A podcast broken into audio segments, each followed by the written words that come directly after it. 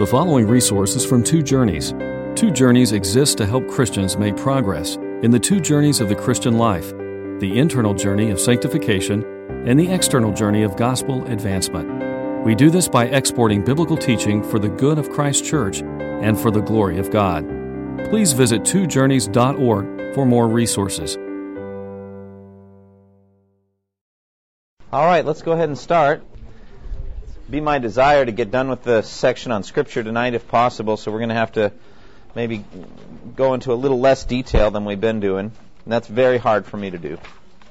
Very hard. But, uh, huh? I love going into these things. My feeling is, you know, in some cases you never know whether we're ever going to go through this again. You know, so you might as well do it well. But I also know that there's another 80 or 90 chapters in Grudem's book, and those all have good things in them too. And so, kind of like a kid in a candy shop, it's hard to know you know what to do. But uh, we're talking about Scripture, the doctrine of Scripture, and we've already talked about the authority of Scripture. We've uh, we began really our overall uh, subject after Jason uh, started. We began talking about Christ's view of Scripture, and that's so important.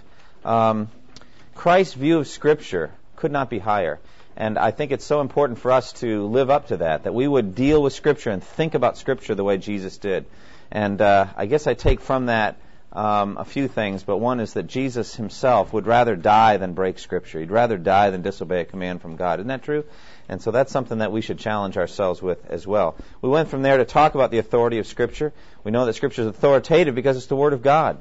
Uh, we really look uh, beyond the issue of the, the words or the actual text, etc., to, beyond that to the author. Who is the author of Scripture?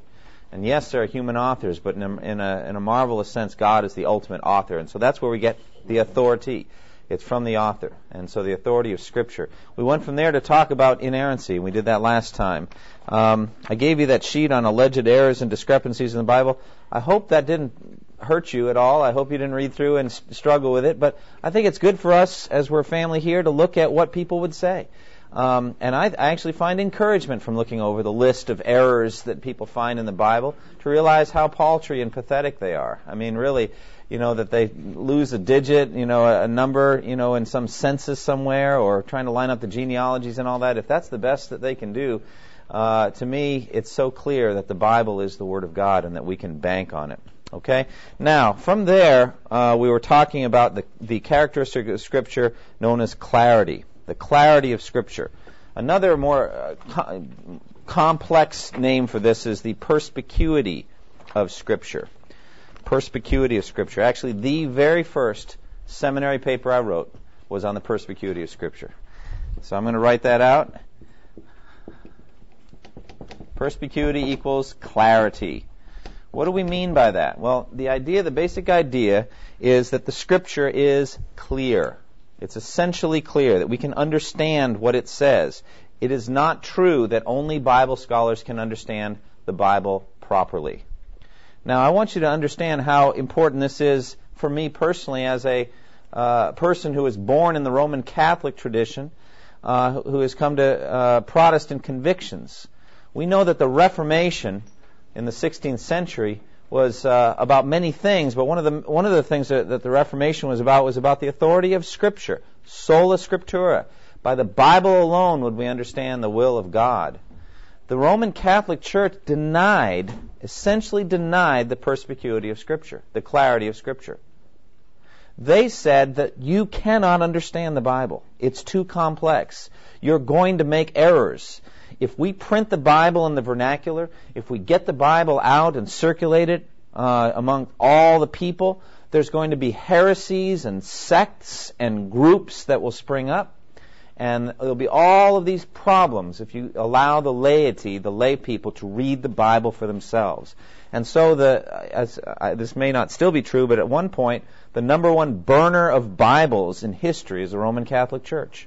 They would collect these Bibles written in the vernacular, in the English language, let's say, or in French or whatever was the common tongue, and they would collect them and they would burn them. And why did they burn them? Because they denied the perspicuity of Scripture. They believed that you needed the Catholic magisterium, the Catholic priests, to tell you what the Scripture was. Problem with that, uh, another problem with that is that they weren't actually telling anybody what the Bible taught. You had the Mass and that's it. And if you didn't speak Latin, you didn't even understand that. And so you just go and, and, and get nothing out of it. And they believe that was okay because their doctrine of sacramentalism is all you need to do is be in the building. You just needed to take part in the Lord's Supper or the baptism. You didn't have to understand a thing. Of course you didn't. You were an infant when you were baptized. What could you understand? But just that you went through it, it was enough. A benefit would come to you. Well, I don't believe that. I believe that God intended the scripture to be understood by people, that we're supposed to work it through, read the words, we're supposed to think about it. And I think the scripture testifies to it, doesn't it? If you look at some of these verses, you look at Deuteronomy chapter 6, verse 6 and 7. You can turn in your Bibles or look on the sheet. Uh, but in Deuteronomy 6, and we went through this in the Acts seminar on parenting, this is a very, very important uh, verse on, um, on parenting. Deuteronomy 6. I'm actually going to begin at verse 1. It says, These are the commands, decrees, and laws the Lord your God directed me to teach you to observe in the land that you are crossing the Jordan to possess, so that you, your children, and their children after them may fear the Lord as long as you live by keeping all his decrees and commands that I give you, and so that you may enjoy long life. Hear, O Israel, and be careful to obey, so that it may go well with you, and that you may increase greatly in a land flowing with milk and honey, just as the Lord, the God of your fathers, promised you. Hear, O Israel, the Lord our God the Lord is one. Love the Lord your God with all your heart and with all your soul and with all your strength. These commandments that I give you today are to be upon your hearts. Impress them on your children. Talk about them when you sit at home and you, when you walk along the road, when you lie down, and when you get up. Now that's such an incredible thing. In the NIV, we talked about this during the parenting class. It's always good to remember and have repetition, especially on this issue. In the NIV, it says, impress them on your children. Impress what? What are we supposed to impress on our children? Deuteronomy 6 7. The commandments are to be impressed on our children. Well, this word impress literally means, or in, in one of the older translations, if you went literally, it would be to whet. To whet them. You know what a whetstone is? What do you use a whetstone for? Sharpening. Okay? How do you do that? Yeah. And the key to using a wet whetstone is repetition, right? You don't rub it once and then it's sharp. You have to rub it again and again and again in a certain pattern that they tell you how to do it, and then it's sharp. So gradually, the edge gets sharpened. And that is the word that Deuteronomy uses. You are to whet them into your children, sharpen them into your children. That implies repetition, doesn't it? But behind it is implied that your children can understand them. You see that?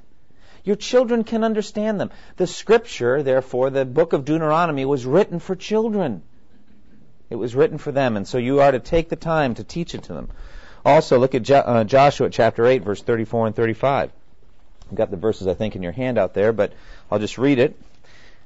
Joshua 8, 34 and 35. Afterward, Joshua read all the words of the law the blessings and the curses, just as it is written in the book of the law, there was not a word of all that Moses had commanded that Joshua did not read to the whole assembly of Israel, including the women and children and the aliens who lived among them.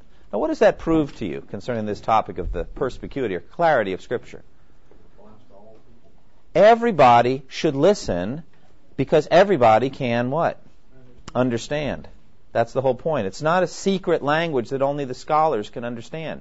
So the Word of God is meant for everybody. The Word of God is meant for men, women, and children. Everyone is to listen to them. Everyone is to understand them.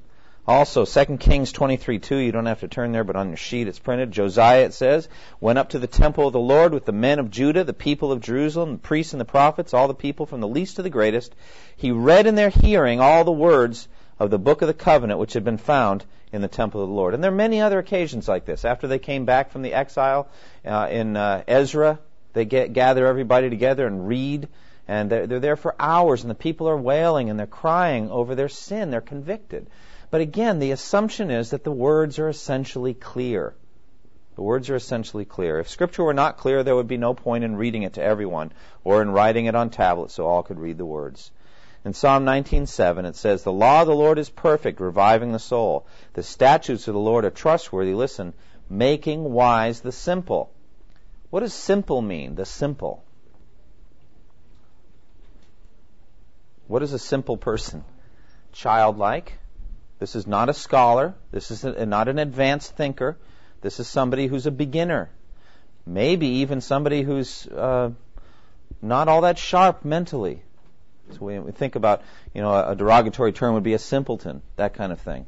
But either way, the point is a simple individual should go where if he wants to become wise? To the Scripture. So the Scripture makes wise the simple. You want to grow in your understanding. You want to go grow in your in your knowledge of the, of the world and of God and of yourself and everything. You go to the Scripture. Psalm 119, verse 130. The unfolding of your words gives light. It gives understanding to the simple. That is a great verse to encourage me in expository preaching.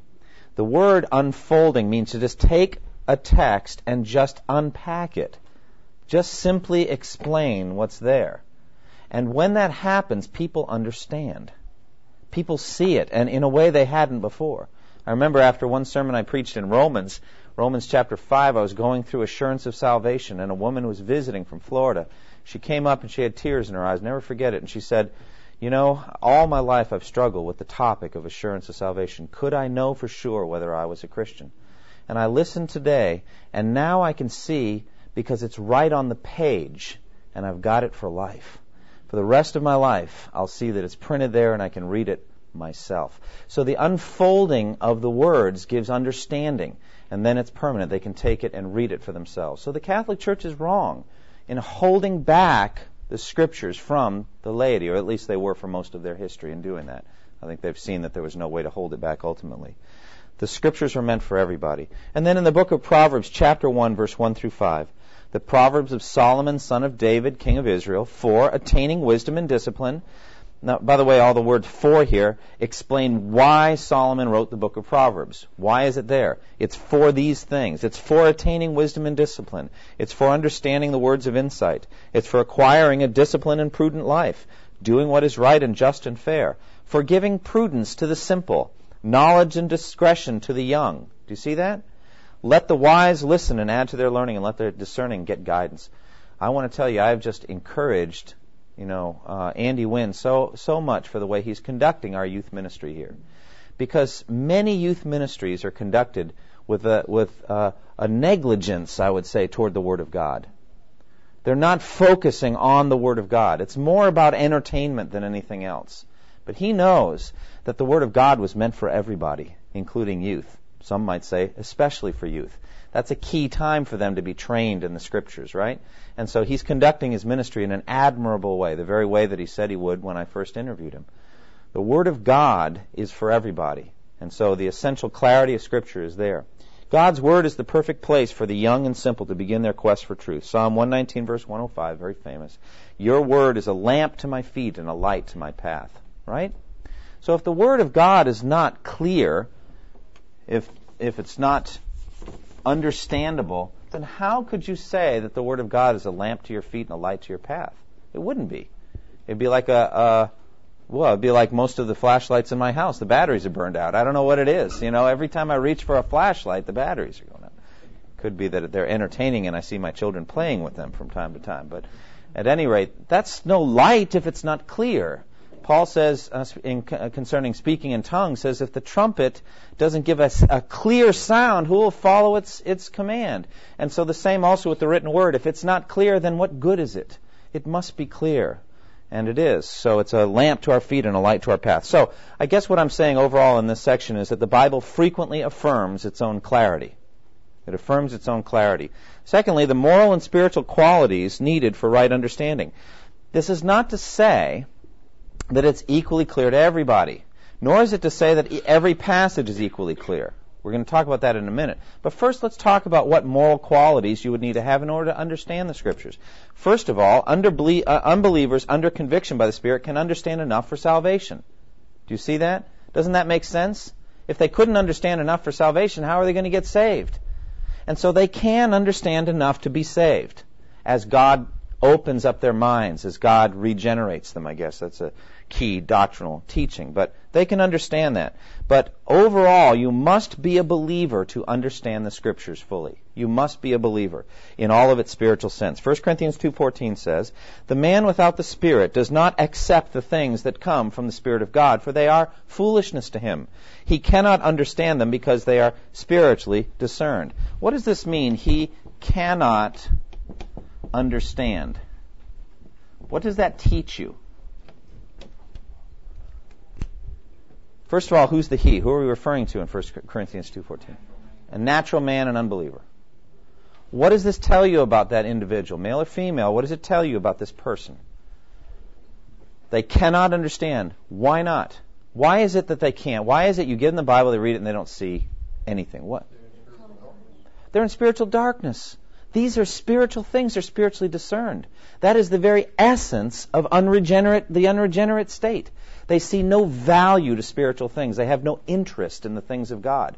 They are blinded. The God of this age, the scripture says, has blinded their eyes so they cannot understand the glory of God and the spiritual truths.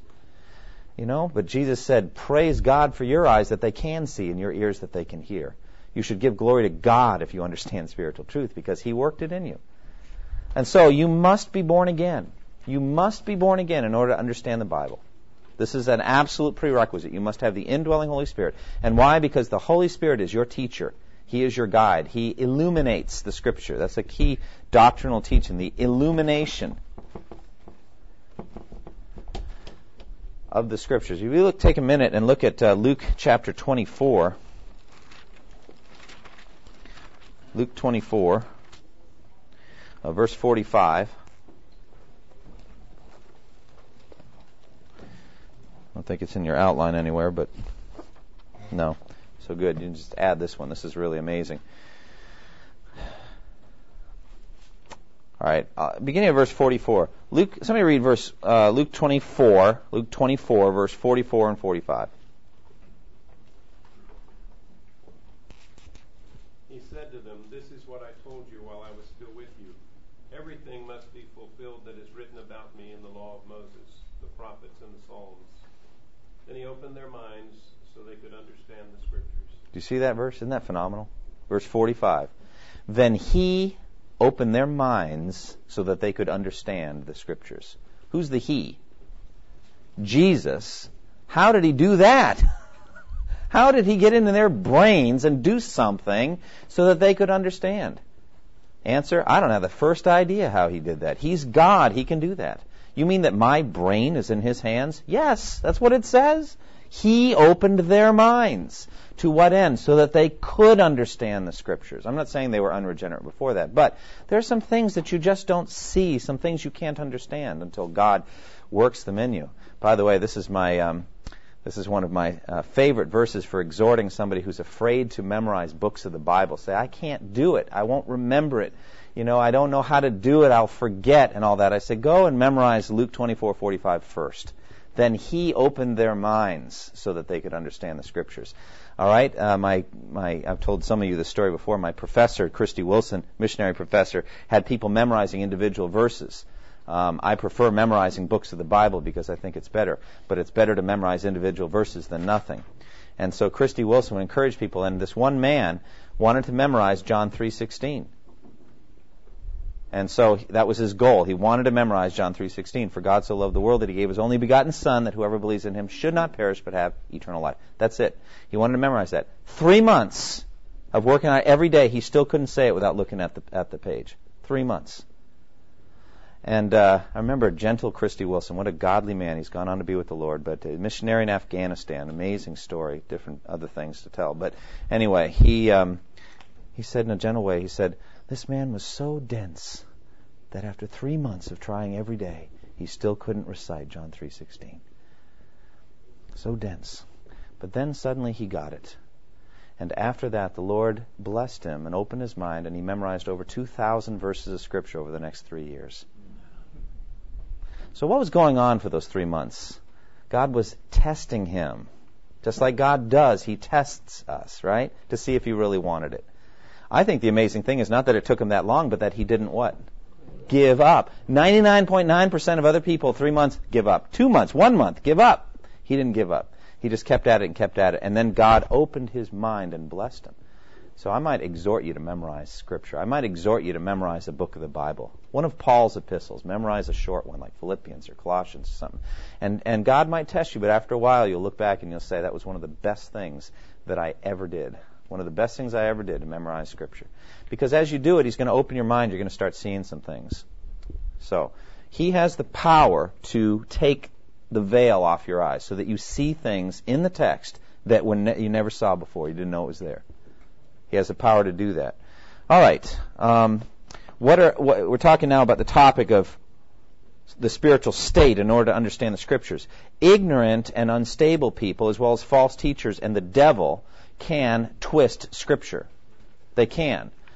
Don't be intimidated or surprised if somebody quotes scripture to you. It's not, it's not a shocking thing if you're at the door and someone from a cult comes and quotes scripture to you. It doesn't prove anything because the devil quoted scripture to Jesus when tempting him. You remember? He will command his angels concerning you and they'll lift you up in their hands so you'll not strike a foot against a stone. He quoted that to Jesus.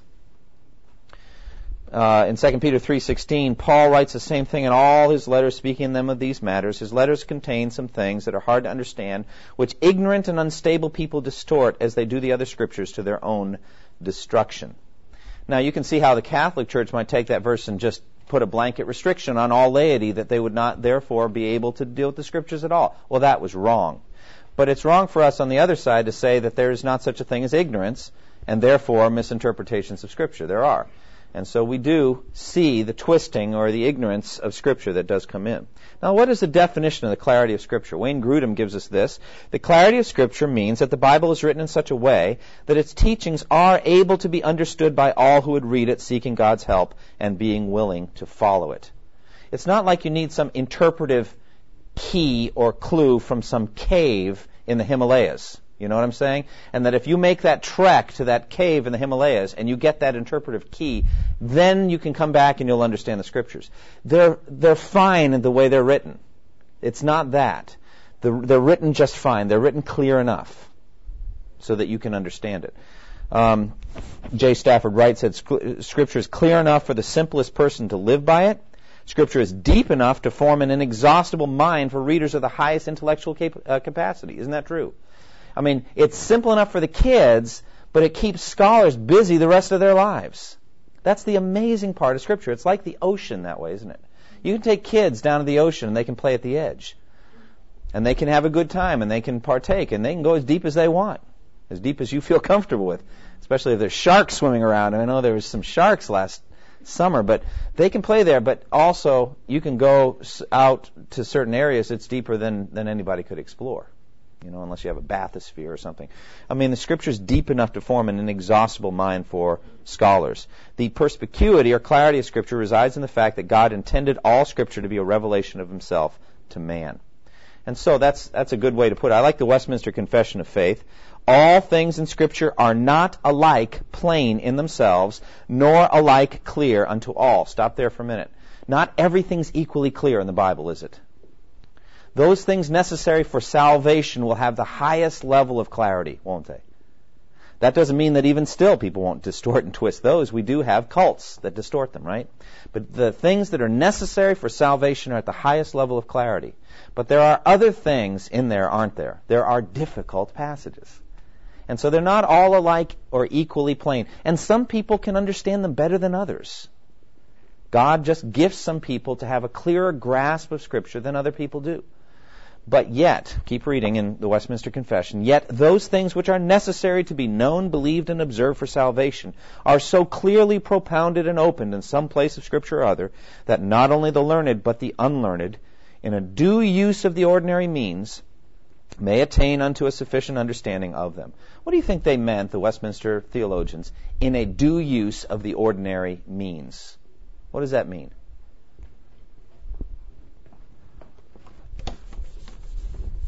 Well, what do you have to do to understand the Bible? You got to read it.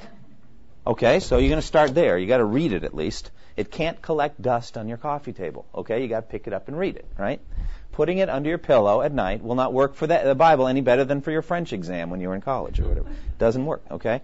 Number one, so we're talking about a due use of ordinary means. You have to read it. But that's not all. What else do you have to do? Think about it, right? You have to stop and think about it. This is kind of important, isn't it? Some things kind of go down easily, don't they? What, what would you call doctrines from the Bible that go down easily and don't require much thinking? What would you call it? If you're going to like it to a, liken it to a food group, what would you call it? Milk. There you go. What about meat? What do you got to do with meat? Well, you need to chew it. That's a due use of the ordinary means, isn't it? You've got to meditate on it. You've got to work on it. And the more you work on it, the more you'll gain, un, you know, uh, Paul says in Second uh, Timothy chapter 2, he says, reflect on what I'm saying, for the Lord will give you insight into all this. You have to pause, stop for a moment, think about it, work it through, due use of the ordinary means. And then there are others as well, talking to people who have been in the Lord longer than you, people who are. So it's not to say the clarity of perspicuous scripture is not that there are no tough things in the Bible. We all knew there were. But it means that those things necessary for salvation are clear to anybody. Now, I quoted this last week to a few people at the end, but I love this D.L. Moody quote. What do you do about difficult things in the Bible? A woman approached D.L. Moody and said, Mr. W- Mr. Moody, what shall I do about the hard things I can't understand in the Bible? He replied, Madam, have you ever eaten chicken? Somewhat surprised, she said, Yes. What did you do with the bones? asked Moody. I put them on the side of my plate, she replied. Uh, then put the difficult verses there also, advised Moody. There's more than enough food to digest in the rest that you can understand. Isn't that interesting? Well, that's true only as far as it goes. Okay? Work on the things you do understand, but yet everything in the Bible God intended you to have, right? I worry sometimes. I feel like Satan's doing a work on the American mind here, especially through television, dividing and breaking up our ability to concentrate and think for long periods of time. We can't follow linear logic the way our ancestors could. We can't follow the flow of an argument. And you're going to have a hard time with Paul if you can't follow the flow of an argument, his therefores and you know becauses and fors and sinces and all that. So much of it is in the flow of an argument, right? And so we have to learn to stretch out our minds. What better way than memorizing and meditating on the Bible, working on it, saying, why did he say that? What is he going at? What is he getting at? How does he connect these things together? A due use of the ordinary means. We have to work at it. So D.L. Moody on the one hand, but still don't give up on the hard things either. Even the hardest, most difficult doctrines, like the sovereignty of God and salvation, or some of these other hot button issues, work on them. Work on them. I think people give up too easily sometimes. All right, why then do people misunderstand Scripture? If the Scripture's clear, why does it happen? Why does it happen? Number one, it's we got to say first, it's not because there's something wrong with the Bible. It's not because there's something wrong with the Bible. If you have a controversial issue in a church and this tending toward dividing the church, please don't say it's the Bible's fault.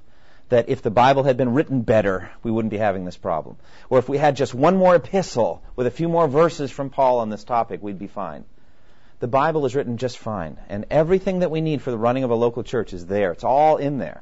So there's nothing wrong with the Bible. There's nothing lacking. It's not like we needed a 67th book of the Bible and then everything would be fine. Some aspects of Scripture are difficult, and the 2 Peter 3.16 says that some of Paul's letters contain some things that are hard to understand. Hermeneutics is the science of Scripture interpretation, and it's still needed. We need to interpret the Bible. It's not always going to be easy. You've got to compare one text to another. You've got to work at it. A lot of you were in my rightly dividing class on Wednesday evenings about a year ago, and we were talking about these things. There is a science to the study of Scripture, and you have to work at it. My uh, Scripture professor, a New Testament professor, said, the thing with Scripture is that the best cookies are on the highest shelf. Okay? In other words, the harder you work, the better it gets. And so don't be lazy. Work at it. Work at understanding the Scriptures. Growth and proper interpretation of Scripture is a result, therefore, of diligent hard work. Should that be any surprise to you? Isn't that God's way? I mean, there's not really shortcuts. But the only shortcut that I've read in the Bible is the day of Pentecost when they instantly knew languages they'd never studied. That was just for a day. Okay? I know they had the gift of tongues after that, but the ability to communicate in French, I didn't get it in Japanese. I had to meet with my tutor three times a week and study for hours and hours to speak like a fourth grader or a four year old, actually. Um, so that is God's way. Diligent, hard work. Also, this is very important principle. Scripture interprets Scripture. The more Scripture you have built up, the better an exegete you will be. it's, you're building up a body of doctrine, aren't you? As you're reading and studying Scripture, little by little, you're building up more and more knowledge of the Bible, and so then you can interpret one Scripture by another.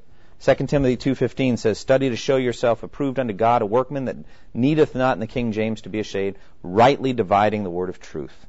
And thus, laziness in Bible study will, will result in wrong interpretation. it happens. If you don't work at it, if you don't study, you're not praying, you're going to make mistakes. It does happen. Jesus said to the Sadducees, "You're in error because you don't know the Scriptures." Stop right there. That's you just you don't know the Bible. There's nothing wrong with the Bible. There's something wrong with you. You haven't studied enough yet. And so we need to keep working at things. And so if there's disagreements between two people about a doctrinal issue, what should they do other than be really nice to each other and pray together? What should they do? They should get back into the Bible because there's nothing wrong with the Bible. So therefore, one or both of them, most likely both of them, have something defective in their view of Scripture. And they need to work at that issue. And I advocate that. Absolutely. Keep working on it. Three basic reasons for false interpretation, which are the root of all doctrinal disputes. Number one, willful or sinful hardening and twisting. This is a moral failure because we can't accept what the Scripture says. B, ignorance of all the Scripture says in the matter or of methods of proper interpretation. Or C, a failure of faith, a failure to ask for wisdom from the Spirit. I think those are the three basic things that happen. We either we can read it, but we don't like it. We don't like what it says. And so we willfully try to twist it or rearrange it or set it aside. Or secondly, we just don't know that that verse was even there. We weren't aware of this or that or the other verse. We were ignorant, or we were ignorant of interpretation methods, the proper interpretation approach. And then thirdly, we didn't ask the Spirit to teach us. Practical encouragement from this doctrine from Grudem. When there are doctrinal disagreements, there are two possible causes. Seeking to make affirmations where Scripture is silent or mistakes of interpretation, see above. But we need never say the Bible is misleading or incomplete. Continued diligent study by believers will produce good results. Isn't that wonderful? Keep working at it. Keep studying it. It will produce good results. The more we study, the more we work at it, the better it'll get. Each individual Christian, therefore, can continue to pursue truth alone daily by careful Bible study. You won't hit a brick wall because you don't have a PhD or a personal tutor. Keep working at it. Study the Bible every day. Every single day. Note, remarkably vast amount of agreement on most major points of Christian doctrine. Isn't that true? I mean, isn't it true that for the most part Christians agree? I mean, you look at the, the basic creeds of the faith and all that. Doesn't that testify to the clarity of Scripture? You know, the Trinity, the deity of Christ, justification by faith alone. The basics of the Christian faith are in basic, basically in agreement on that, and that points again to the clarity of Scripture. Now, Grudem makes a living as a biblical scholar, so he needs to take time to tell us what role scholars should play, right? Do scholars then have a role? If the Bible is essentially clear, then why do we need scholars? Well, I don't I'll tell you one thing right away. The Bible wasn't written in English, right? How many of you are able to translate from Hebrew, Aramaic, and Greek? Because if you can't, you need scholars. You know, we should not begrudge the scholars. We should thank God for them. The hand should not say to the eye, I don't need you. You know, I am so grateful for people who know how to translate. I'm grateful for the archaeologists and others that have gotten the older and older manuscripts as time has gone on. I'm thankful for the work they've done. So we should be thankful for that. But role of scholars, first of all, to teach the scriptures clearly. That's one of the things that, that you want a pastor to do is spend their full time working on scripture. You know, people talk about the Apostle Paul, for example, that he was a tent maker. And he was a tent maker, but he actually did that very uh, infrequently. Uh, in Corinth, when he was there, he uh, began working with Priscilla and Aquila because they were tent makers. They would work together. But as soon as the rest of the entourage came, he stopped doing that and got back to his full time ministry. And there was a benefit to that because it takes time to study the scriptures. It takes time to be able to preach and teach. So scholars have set aside, set themselves aside for that purpose to be able to preach and to teach. Uh, scholars can also explore new areas of understanding by applying scriptural teaching to ever widening areas of life, gradually uh, building a body of doctrine with each brick carefully supported by texts of scripture. I like Matthew 13:52. He said to them, Therefore, every teacher of the law who's been instructed about the kingdom is like the owner of a house who brings out of his storeroom new treasures as well as old. Isn't that wonderful? There's a lot of treasures in church history, a lot of scholars who've gone before us that wrote great books, but they're sitting on the shelf somewhere and they'll be useless unless somebody takes the time to pull them off and read them. And I'm grateful for those that have gone through all those shelves, found the good books, read them, and said, this stuff's worth reading. I'm thankful for that. It saves time for us. Um, and then a scholar could defend Scripture against the attacks of false teachers, especially those who have specialized knowledge and can thus be intimidating to most believers. I know that's a ministry I have specifically to Duke students. They will go to their religion classes at Duke and they'll get devastated. and then they'll come to me and we talk together about um, Scripture and they're encouraged and strengthened again. This is especially true, I found at Duke, of Old Testament studies. They, they just they're so vulnerable. They go through all of these things on the documentary hypothesis and all this sort of stuff, and they just and they have a, an approach. It's like, listen, you know, we're into the big leagues now, and uh, you know all the little baby stories you were told about the Bible. It's not really true. Now you're man and woman enough to take that, aren't you? It's a devastating lie. It really is, and and they don't have the wherewithal to refute them. Here are the guys with seven PhDs and all that, and it's nice to have some scholars who have taken the time to study, who do love the Lord and love His Word, be able to refute some of those things, and say, look at how Jesus handled Scripture. Look what He thought about the Bible. Now you've got Christ's view of Scripture, and you've got your professors. Who are you going to go with? Okay, who are you going to go with? Let's trust Jesus and let's let's not be worried about all these little things that they're bringing up. And if you want to take the time to study each one, we'll do it. But Let's realize the Scripture is the Word of God. Titus 1:9 says the elder must hold firmly to the trustworthy message as it has been taught, so that he can encourage others by sound doctrine and refute those who uh, oppose it. So an elder has to be able to refute false teaching. He's got to know the Bible well enough to do that. And then finally, a scholar can supplement the study of Scripture with additional non scriptural insights that support the teaching of the Bible. For example, church history and others. Any questions on the clarity, the doctrine of the clarity of Scripture? Do you come? What do you think when you come to a difficult passage of Scripture? Does it bother you when you come ac- across an issue and it's like, what do you think? What do you do when you come across something you don't understand? What do you do? I didn't hear. Okay, so you study more, Bob. That's good. Look for some more things. You get happy. It's proof that it's the Word of God. You know. Actually, there's a lot of truth to what our brother shared. I mean, the fact is, if this if this were uh, if this is the word of God, don't you think there's an, a chance that there's something in here you can't understand? I mean, I would think that that you'd be humble enough to admit that. So that's true. It's actually encouraging. Other thoughts when you come across a, a difficult issue, a difficult passage? Pray. Pray.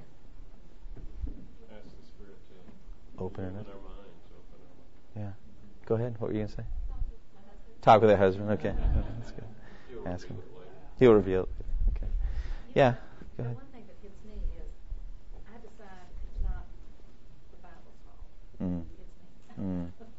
Well, that's so true, Gail. And and I think to me that's what I, I think that it's humbling. Actually, I think it's meant to be humbling. We're meant to come to it and say, I don't know. This is hard.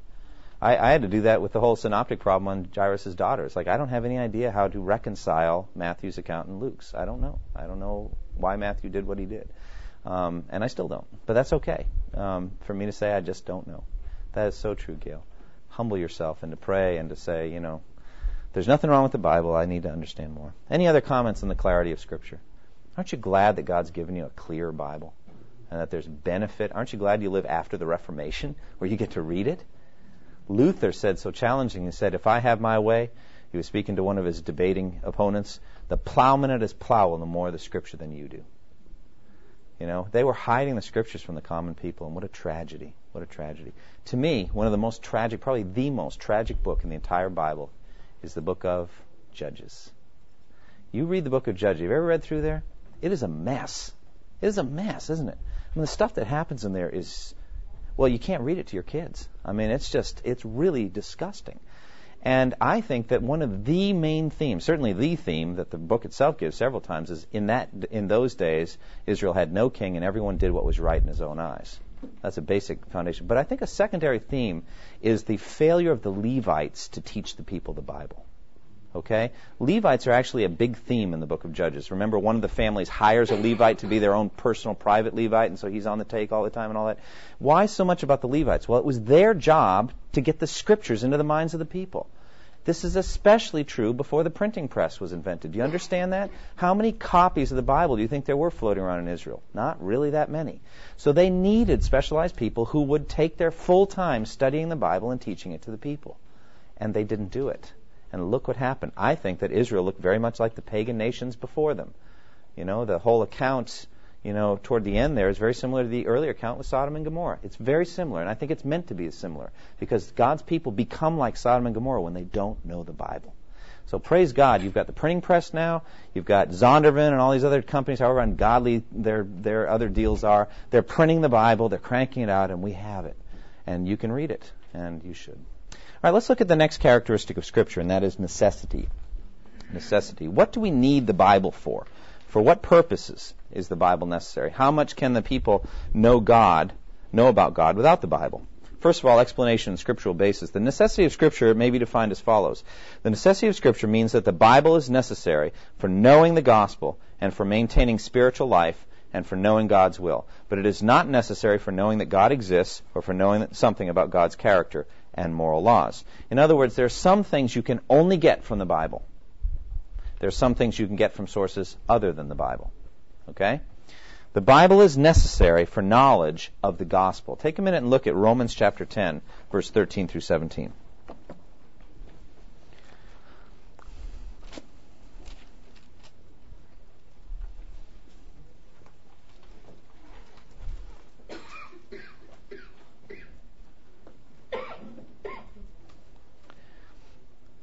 All right.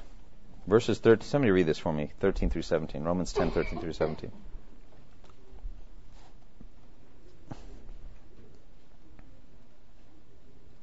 For whoever will call upon the name of the Lord will be saved.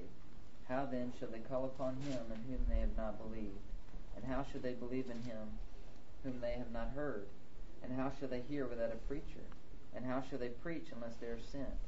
just as it is written, How beautiful are the feet of those who bring glad tidings of good things. Okay. However, they did not all heed the glad tidings, for Isaiah says, Lord, who has believed our report? So faith comes from hearing, and hearing by the word of Christ. Thank you. All right, he starts out with this famous statement Everyone who calls on the name of the Lord will be saved. Now, in Paul's writing, the Lord is Jesus. The Lord is Jesus Christ. And so he means that everyone who calls on Christ to be their personal Savior will be saved. Everyone who calls on the name of the Lord will be saved. But he goes on there in verse 14 and says, How then can they call on the one they have not believed in? So they will not call on Jesus unless they believe in him. So you believe first, then you call on him. That's how it works. So you're going to believe and then you're going to call on him uh, for salvation. But then he goes one step before that. How can they believe in the one of whom they have not heard? And how can they hear unless someone preaches to them? And how can they preach unless they are sent? Does this not imply that people out at the end of the world or in different other places cannot gain information about the gospel unless someone comes and tells them? Is that not the logic? Doesn't it fall apart? Doesn't Paul, Paul's entire train of thought here fall apart if, if somebody living in Irian Jaya, Stone Age tribe, can find out enough about the gospel to be saved apart from the Bible? Yes, it falls apart. And so therefore you must have the Bible in order to have the gospel. Do you see that? Somebody must preach to you about Jesus. Faith comes from hearing about Jesus. And so he has locked it up into what we call the foolishness of preaching, the salvation of the world. So, in order to have a knowledge of the gospel, we must have Scripture. We must have the Bible. We must have someone come tell us about Jesus. Okay? Peter at his trial in Acts 4:12 said it's on the Sanhedrin, there is salvation in no other name, for there's no other name given under heaven to men by which we must be saved. Acts 4:12. And so there is this one name, Jesus Christ, and people must hear that name. They must hear preaching about that name. They must hear preaching about Christ in order to be saved. You must have the Bible then in order to have the gospel. The Bible is necessary for salvation in one sense. Either sorry, either Somebody must read the gospel message from the Bible or hear it from another person. So you're either going to have the scripture or somebody's going to come tell you. And apart from that, there will be no salvation. So number one, what is the Bible necessary for? It is necessary for the gospel. And I've said before, you know, this is one of the interesting things about the struggle in the Southern Baptist denomination over inerrancy and all that sort of stuff. What they what they want to do is they want to say, well, "Give me Jesus. I don't need the Bible. I just want Jesus." You make it all so complicated. And by the way, you're worshiping the Bible. You're bibliolaters, they call us. All right. Well, I want to I want to ask. Tell me something you know about Jesus apart from the Bible. You cannot separate them. Didn't God marry the two together when He said, In the beginning was the Word, and He called the Word Jesus Christ? It's the same. You don't know a thing about Jesus apart from the Bible. We talked about that when I talked about Christ in the Scriptures. And so we must have the Bible in order to have Jesus, in order to know anything about Jesus. Secondly, the Bible is necessary for maintaining spiritual life. Look at uh, 1 Peter um, chapter 1. 1 Peter 1, verse 23. Yeah. Verse 23 through 25. Somebody read this for me, if you would. For you have been born again, not of perishable seed, but of imperishable, through the living and enduring Word of God. For all men are like grass, and all their glory is like the flowers of the field. The grass withers and the flowers fall, but the word of the Lord stands forever. And this is the word that was preached to you. Isn't that important? Look at that. Verse 23 says, You have been born again, but it tells you how you were born again. How, do, how are you born again according to verse 23? By the Word of God, by the living and enduring Word of God, like a seed that came into your soul and it's been bearing good fruit ever since. Okay, so, and it says in verse 25, this is the Word that was what? Preached to you. So you hear a message, it was preached to you, you hear it and you believe it. And so the Word of God is essential to that whole process. To be born again, you must hear the proclamation of the gospel, right? You must be, you must have uh, the Word of God. But we're making the point now that the Bible is necessary for maintaining spiritual life. Keep reading, chapter two, verse one and two, uh, one through three. Therefore, therefore, oh, what's the therefore? Therefore, well, it's a connection to what we just read, right? Therefore, since you were born again by the Word of God, which never dies the living and enduring Word of God, for all men are like grass and all their glories like the flower of the field. Since you have been born again that way, therefore, since that's true of you, rid yourselves of all malice and all deceit, hypocrisy, envy, and slander of every kind. Look at verse 2. Like newborn babies, crave pure spiritual milk, so that by it you may grow up in your salvation, now that you've tasted that the Lord is good. This has got to be about the Bible. Do you see the context there? Verse 2 What is that pure spiritual milk? It is the Word of God, it is the milk of the Word. Those things that go down easily. Drink them. Take them in when you're a spiritual babe. Now that you've become a Christian, now that you're a believer, take in the Bible so that you can do what? What does the verse say? So you can grow up. Are you expected to grow? Oh, yes. It isn't enough just to walk the aisle. It isn't enough just to pray the prayer. You need to grow now. And how are you going to grow? What does the Bible say? What is the means appointed for your growth?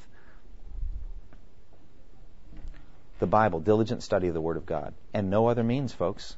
That's how you grow. You take in the Bible. You just drink it in. You just read it and you study it. The Bible, therefore, is necessary for maintaining spiritual life. Matthew 4 4. Man does not live on bread alone, but on every word that comes from the mouth of God. And so we've got to have the Scripture. Thirdly, the Bible is necessary for certain knowledge of God's will.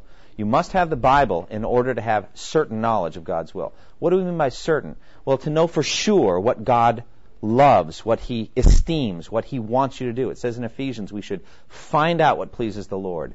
That's like a scavenger hunt, isn't it? Let's find out. Let's go through the Bible. Let's find all the verses. Matthew 6, or Malachi 6 8. He, sorry, Micah 6 8. He has shown you, O oh man, what is good and what the Lord requires of you, but to do justice, to love mercy, and walk humbly with your God. Write them down. Do justice, love mercy, walk humbly with your God. Micah 6 8. Okay? This is the one I esteem. He who is humble and contrite in spirit trembles at my word.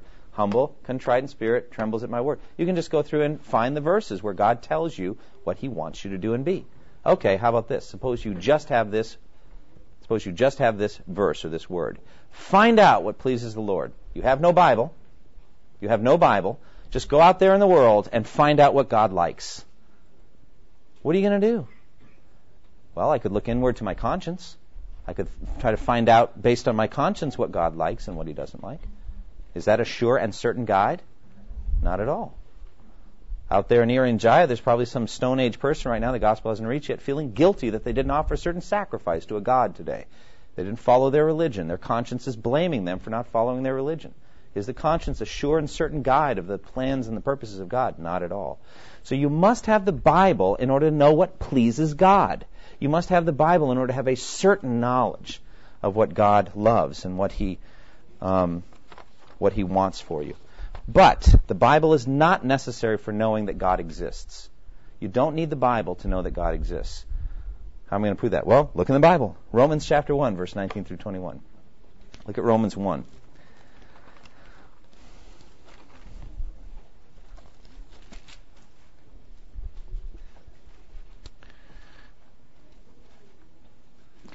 All right, Romans 1.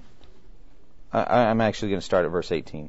It says, The wrath of God is being revealed from heaven against all godlessness and wickedness of men who suppress the truth by their wickedness. Since what may be known about God is plain to them, because God has made it plain to them. For since the creation of the world, God's invisible qualities, his eternal power and divine nature have been clearly seen, being understood from what has been made, so that men are without excuse. For although they knew God, they neither glorified him as God nor gave thanks to him, but their thinking became futile and their foolish hearts were darkened. What do those verses tell you you can know um, about God apart from the Bible? You can know that he exists, that he is a creator. What else can you know? That he's powerful, his power is how could you know from from without the Bible that God is powerful? By an earthquake or a hurricane? Earthquake, hurricane, that's right. Burn he sustains things, the burning of the sun, generation after generation, giving heat. And, and you just think, God, there must be a God, a creator. You know, by the way, atheism has to be learned. You know that? Out in, out in the bush somewhere, people believe in a creator. They do. You have to learn atheism in the halls of a university. Okay?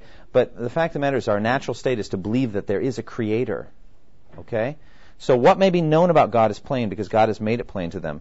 Uh, Psalm 19:1 says, "The heavens declare the glory of God, and the skies proclaim the work of His hands. Day after day they pour forth speech. Night after night they display knowledge. There is no speech or language where their voice is not heard. Their voice goes out into all the earth, their words to the ends of the world."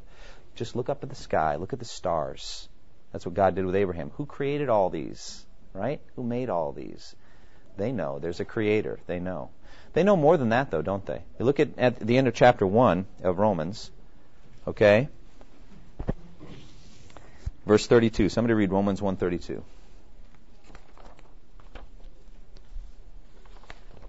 They are fully aware of God's death penalty for those who do these things.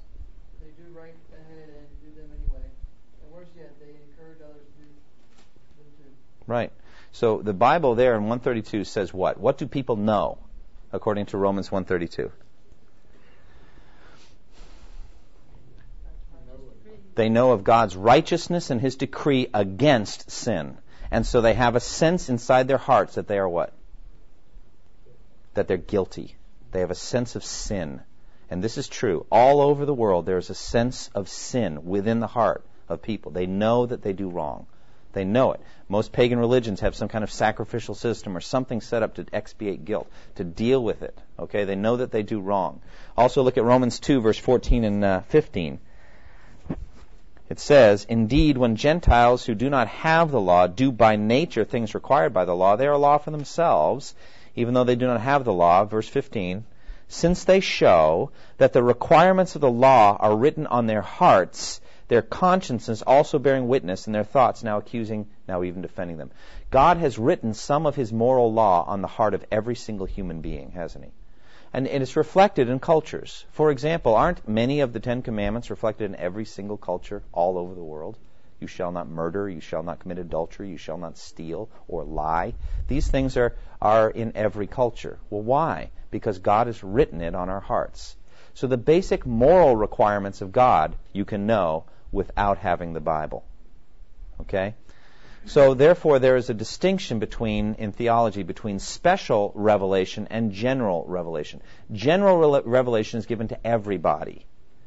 Creation, the internal conscience, the law of God written on the heart, that everybody has.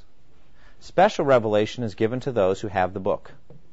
The Jews first, and then those, as the gospel's gone out, we have the scriptures. That's specialized knowledge. But you don't need the scriptures in order to know first that God exists, that He's powerful. You can know certain of His attributes, that He's loving or generous. You can figure those things out by looking at creation. You can also figure out that we are guilty because we have not lived up to God's moral law. These are some various things that we can know, the necessity of Scripture. However, basic bottom line is we've got to get the gospel out there. You understand that? Because there is no salvation out there. There's condemnation for them. Romans 1 is all about condemnation. It's not about salvation. There is no salvation out there apart from the gospel. If there is salvation out there apart from the gospel, then Romans 10 how can they believe in the one of whom they have not hear, heard? And how can they hear unless they, uh, you know, somebody preaches? And how can they preach unless they're sent? That whole argument falls apart. If the person at the end of the earth or on the island somewhere has enough to be saved without the Bible, then we ought to leave them alone. We really should. We should not go preach to them. You know why? Because most people, when they hear the gospel, what do they do with it? They rebel and reject it. Okay? So if there is a path of salvation apart from hearing the gospel, we got to leave them alone. Right? Because all we're going to do is bring them condemnation if they were just fine without the gospel. But Paul does not say they are fine. He says they're under the wrath of God. And they need the gospel message. They must hear the gospel in order to be saved. Are you reading that? You see that out of Romans 1? There is no salvation. There's no nothing except from the hearing of the gospel. So the Bible is necessary, the necessity of Scripture, for the hearing of the gospel. Any questions about the necessity of Scripture? Okay, let's look at the final attribute, and that is the sufficiency of Scripture. Look at 2 Peter chapter 1, verse 3 and 4. The sufficiency of Scripture, by the way, is one of the main kind of not pet peeves, but pet topics I have these days, especially in the concerning pastoral ministry. I've said before, last few weeks, I'll say it again. There is a general attack right now, not conscious, I think, although it may be conscious in some cases, on the sufficiency of Scripture. Many churches, evangelical churches, no longer practically believe in the sufficiency of Scripture. They're turning away from the sufficiency of Scripture. It's not enough for the pastor simply to explain the Bible. He must be an entertainer. He must be relational. He must be a manager. He, you know, they, they listed back in 1934 the, the basic responsibilities of the pastoral ministry, they came up with five. In the 1960s, it had increased to 12. Now it's up to 19. There was a poll done. 19 basic responsibilities for pastoral ministry. Teaching was like number eight on the list. Teaching and preaching of the word. They want the pastor to be relational. They want him to be a good manager, good administrator, um, kind of a psychological healer type, counselor, this kind of thing. There's many, many requirements. Do you see that all of this is basically turning away from the sufficiency of Scripture? The Bible is not enough. We must have more things. Look at churches these days. All right? There is a sense in churches that we want entertainment. We want to kind of pattern ourselves after the world. We want to have more and more things to catch the eye and to, and to beguile the ear, right? And why? Because a simple, clear exposition of the Word is not enough. It's not enough. We've got to have more things. And I think it's really tragic for evangelical churches that uphold the inerrancy of Scripture and the, and the Bible to then practically deny the sufficiency of Scripture. Yes, the Bible's inerrant, but we really need more. We need the writings of the top psychologist and author these days, or whoever. We need something in addition to the Bible. That's not enough. Well, I think the Bible is enough. I think it is sufficient. It is sufficient. Look at 2 Peter chapter 1, verse 3 and, 3 and 4. Would somebody read these for me, if you would?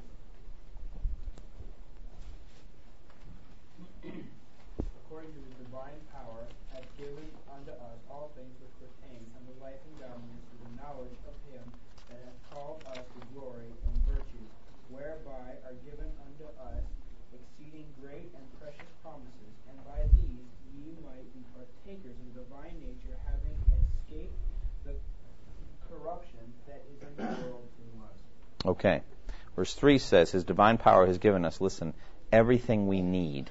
Everything we need. And if you read it in context with verse 4, through the Word of God, through His promises, through His great and precious promises, you have everything you need. Everything you need for what?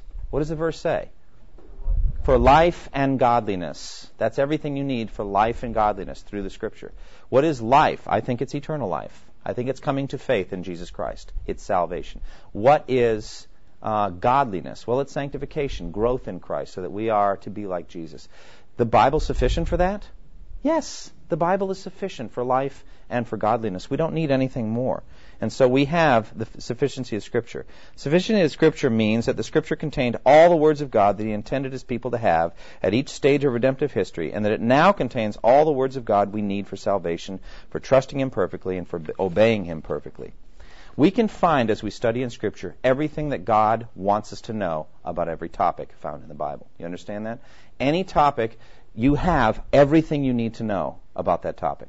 Now, you may want to know more things. Your curiosity may go beyond Scripture, and that's fine. Okay? Read the Left Behind series. You want to go beyond Scripture. You know, get all the speculation you could ever want. All right? Um, but your curiosity may give, but everything you need is in the Bible. It's, it's, it is sufficient. It is, it is complete. You don't need any more than that. Now, in this way, we differ from Roman Catholic theologians who bring in other sources of authority, right? They're going to bring in revelations from the Pope or different things from councils, and they're going to supplement the Scriptures. We don't need that. Um, we believe that the Bible is sufficient. Now, the amount of Scripture at each stage of redemptive history was good enough. For the Jews, when they entered the Promised Land, they had the first five books of Moses. That was good enough for them at that point. He didn't want them to have the prophets or anything. They had enough. And, and little by little, he added to the canon. He added to the revelation. Now we have the whole thing. We have the whole 66 books, and we have everything that we need. Now there's some practical applications of this. Number one, the sufficiency of Scripture should encourage us as we try to discover what God would have us to think or do about anything. You see what I'm saying? You don't need to go and buy 75 different books. You really don't. If you have a good translation of the, of the Bible, you've got everything you need on any topic. Isn't that exciting? Plus a concordance. You may want to get a concordance. No, I'm kidding. But I mean, if you have patience enough, it's all there. The sufficiency of Scripture means you don't need another book. Yeah, go ahead. But you have it like by yourself, I guess. Like it's just you and the Bible apart from like say the rest of the people in the church, maybe. You In other words, do you need the church in order to rightly interpret the Scripture? Or do you need anyone else? I mean, could be just like you and the Bible in vacuum, I guess. Well, I think there is a benefit from being in a body, and so we benefit from teachers. You know, the like I said, the hand cannot say to the eye, "I don't need you." So we do need each other. But I wouldn't want to go so far as to say that an individual Christian filled with the Spirit needs anything else to gain the truth. Okay? Frequently, you know, you just that's where it all starts anyway. Is with a Luther studying up in his in his study, and he begins seeing things that are there, and then takes it from the study and down and teaches the others. So he was sufficient. He himself sitting in his chair with his with the Bible and the indwelling Spirit was enough. There was no need for more. That's a good question and connected, I think, to some of our earlier discussions on orthodoxy. Very important. Um, lifelong growth in understanding Scripture will thus include growth in the skill of rightly understanding the Bible's teachings and applying them to specific questions. Number two, the sufficiency of Scripture reminds us that we are to add nothing to Scripture, and we are to consider no other writings of equal value to the Scripture. I love the Puritans. But we don't need the Puritans in order to understand the Scriptures. The, the Scripture is sufficient. I like to read them. I like to read Luther. I like to read Calvin. I like to read Jonathan Edwards. I like to read these other guys. But we don't have to have them. Scriptures are sufficient. We don't need to add anything to it. Sufficiency of Scripture also tells us that God does not require us to believe everything or anything about Himself and His redemptive work that's not found in Scripture. In other words, if it's not in here, you don't need to believe it. You see what I'm getting at? I don't care what the National Enquirer tells you about the lost Gospels of Jesus. You don't need them, okay? They're not in here. And so you're not going to be held accountable. It's kind of like, you know how when you're going to have a test? Now it's, what are we going to be tested on? Okay, I need to know. Is it going to be, you know, what seven books or whatever? Don't you want to know what you're going to be tested on? Here it is. This. And nothing else.